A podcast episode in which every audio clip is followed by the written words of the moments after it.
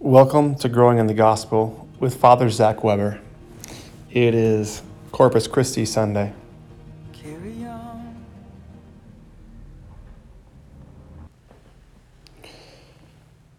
Well, hope you're doing well. Father Zach here, and this is my third time trying to record this podcast, and I hope it's the devil trying to stop because I don't want to record it anymore, but uh, I just want to say thank you for joining me. And, and again, I started this about two two and a half years ago, almost three years ago now, being a priest here, uh, to help us enter more into the Mass. And this Sunday is Corpus Christi Sunday, which means body and blood of Christ. And this is the source and summit of the Catholic faith. And I just I just beg you as a as a Catholic priest to take these readings seriously and really make it a goal uh, to receive the Lord worthily as we enter into Mass. And I'm I'm pointing towards the sacrament of confession. Just just go. Just go to confession. It'll heal our world of all these wounds that we keep seeing, because you simply cannot give mercy if you do not receive mercy.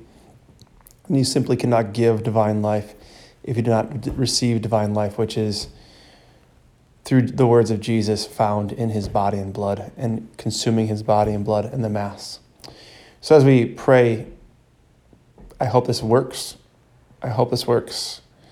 And if you have a Bible, go grab it. Turn to John six fifty-one through fifty-eight, and call upon the Holy Spirit to change your life, to help you fall in love and stay in love with him who is the Eucharistic Jesus forever.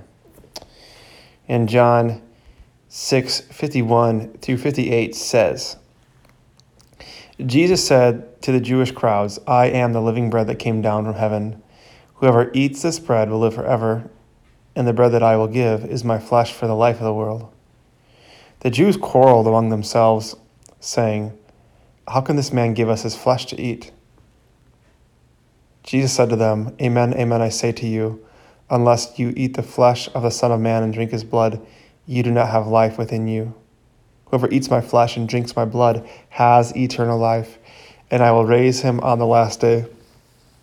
For my flesh is true food and my blood is true drink. Whoever eats my flesh and drinks my blood remains in me and I in him. Just as the living Father sent me, and I have life because of the Father, so also the one who feeds on me will have life because of me. This is the bread that came down from heaven. Unlike your ancestors who ate and still died, whoever eats this bread will live forever." As a priest of Jesus Christ, I just want to say this is very important to get right. And this has been debated for centuries, and mainly people forgot for the first at least fifteen hundred years of Christianity, the altar was the most important part of the church, of worship. And we've replaced that. We've made it more about the message. And Jesus is calling, a lot, I think, a lot of us to, to get back to basics.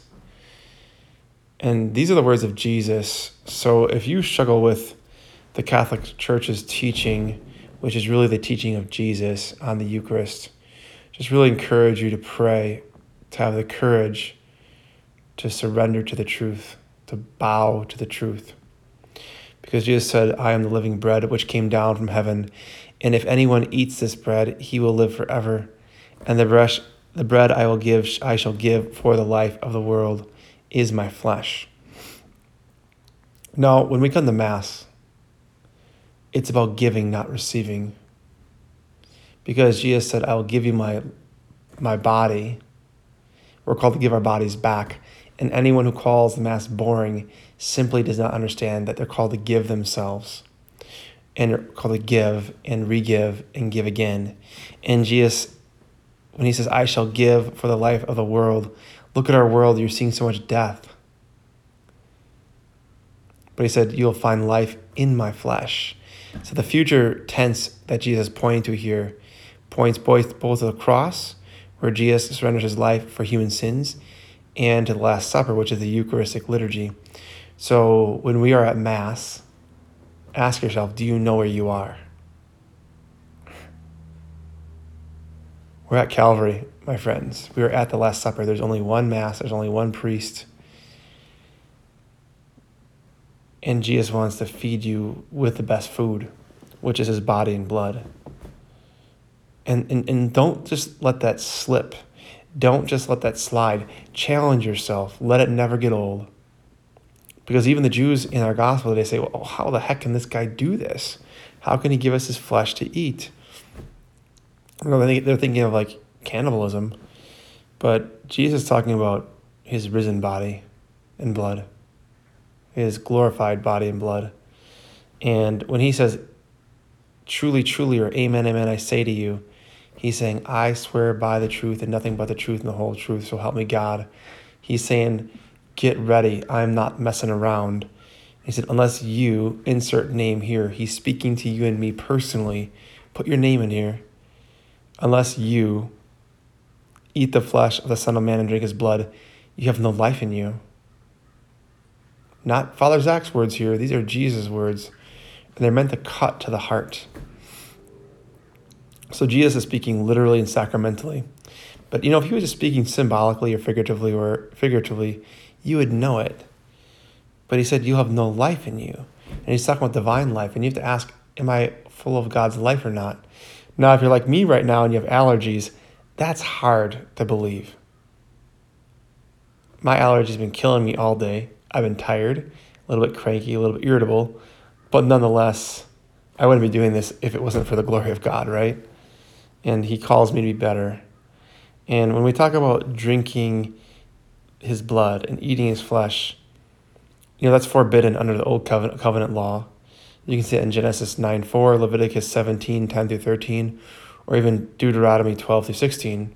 So to do so is to consume life, but not just merely life, like a, that, that lower order, or, you know, but Jesus is talking about, I want to give you supernatural life.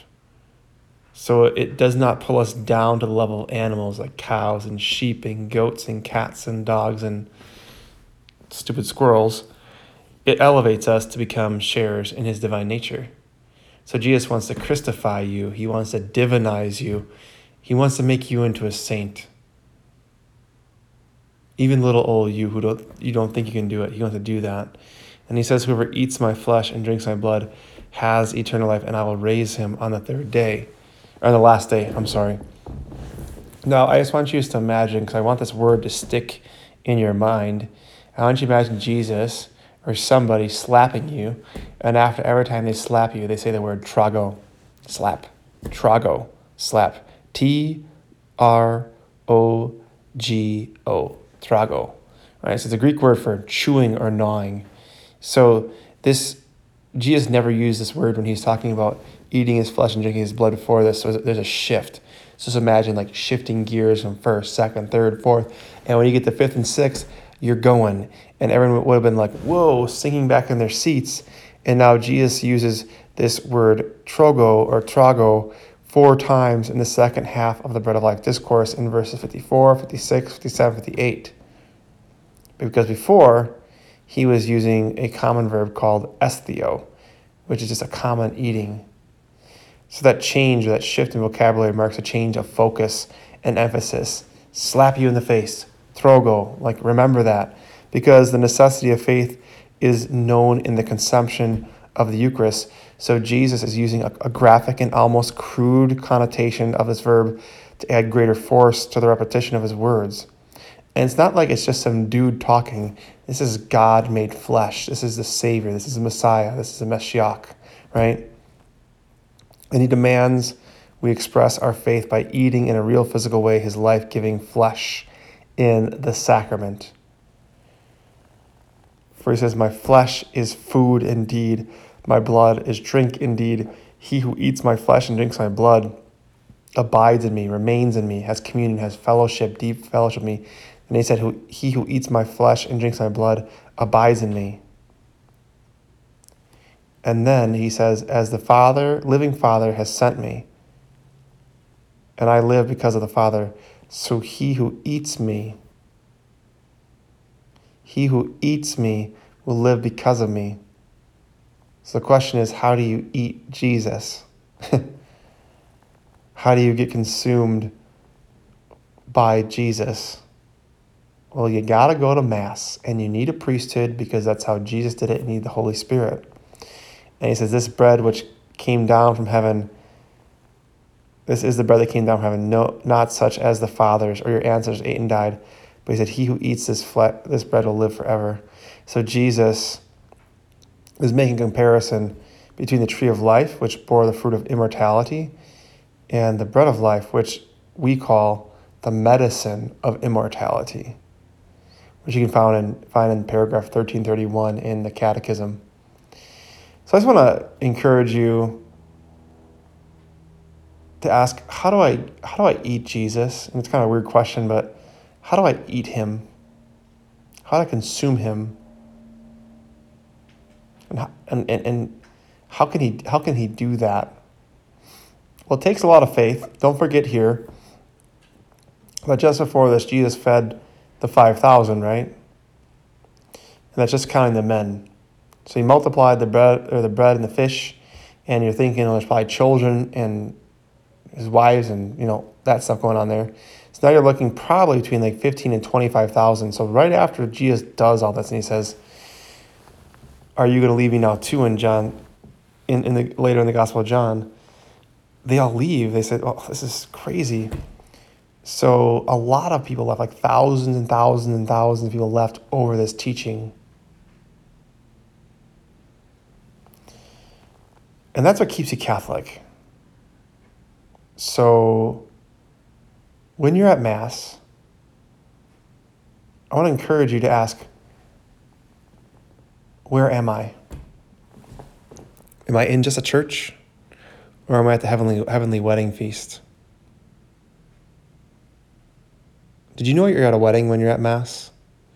And the priest is standing in the person of Christ, and when the priest genuflects when he's at the altar for the Eucharistic liturgy, he doesn't genuflect once, not twice, but three times. But if you pause that moment of the Mass, he's proposing to you, insert name here. You are the bride, he is the bridegroom, and he wants to be one with you. It's not any coincidence that Jesus performed his first miracle at a wedding. And before we receive sacraments, we're called to go to confession, to be in a state of grace so we can be that spotless bride for the bridegroom. And he wants to marry you. He wants to be one with you. He's always wanted to be one with you because that was the original plan in the first place. That original sin by Adam and Eve screwed it all up. And he loves you. And he wants to be with you forever, and he wants you to bring more people to the divine wedding feast. Most people are not ready for the intensity of what the Mass truly is. It's unfortunate. And you and I need to help others come. Come to the wedding feast. The song I'm going to close with is called The Promised Land by Mike Mangione. And, and you know, this is the place, this is what Jesus promised. He said, I will feed you with true food. And you and I need to know this and live this and believe this. Not because Father Zach said so, but because, because Jesus said so. As you return to Masses soon, go to confession. May Almighty God bless you, the Father, and the Son, and the Holy Spirit. Amen. High into the hills, carry on. I say to you, with the rising moon, cold commands, just a pining boy for the promised land. I once was strong with conscience free, and I new love, she sang to me, too numb to feel I'm too weak to stand, so I'll dream tonight of the promised land. So carry on.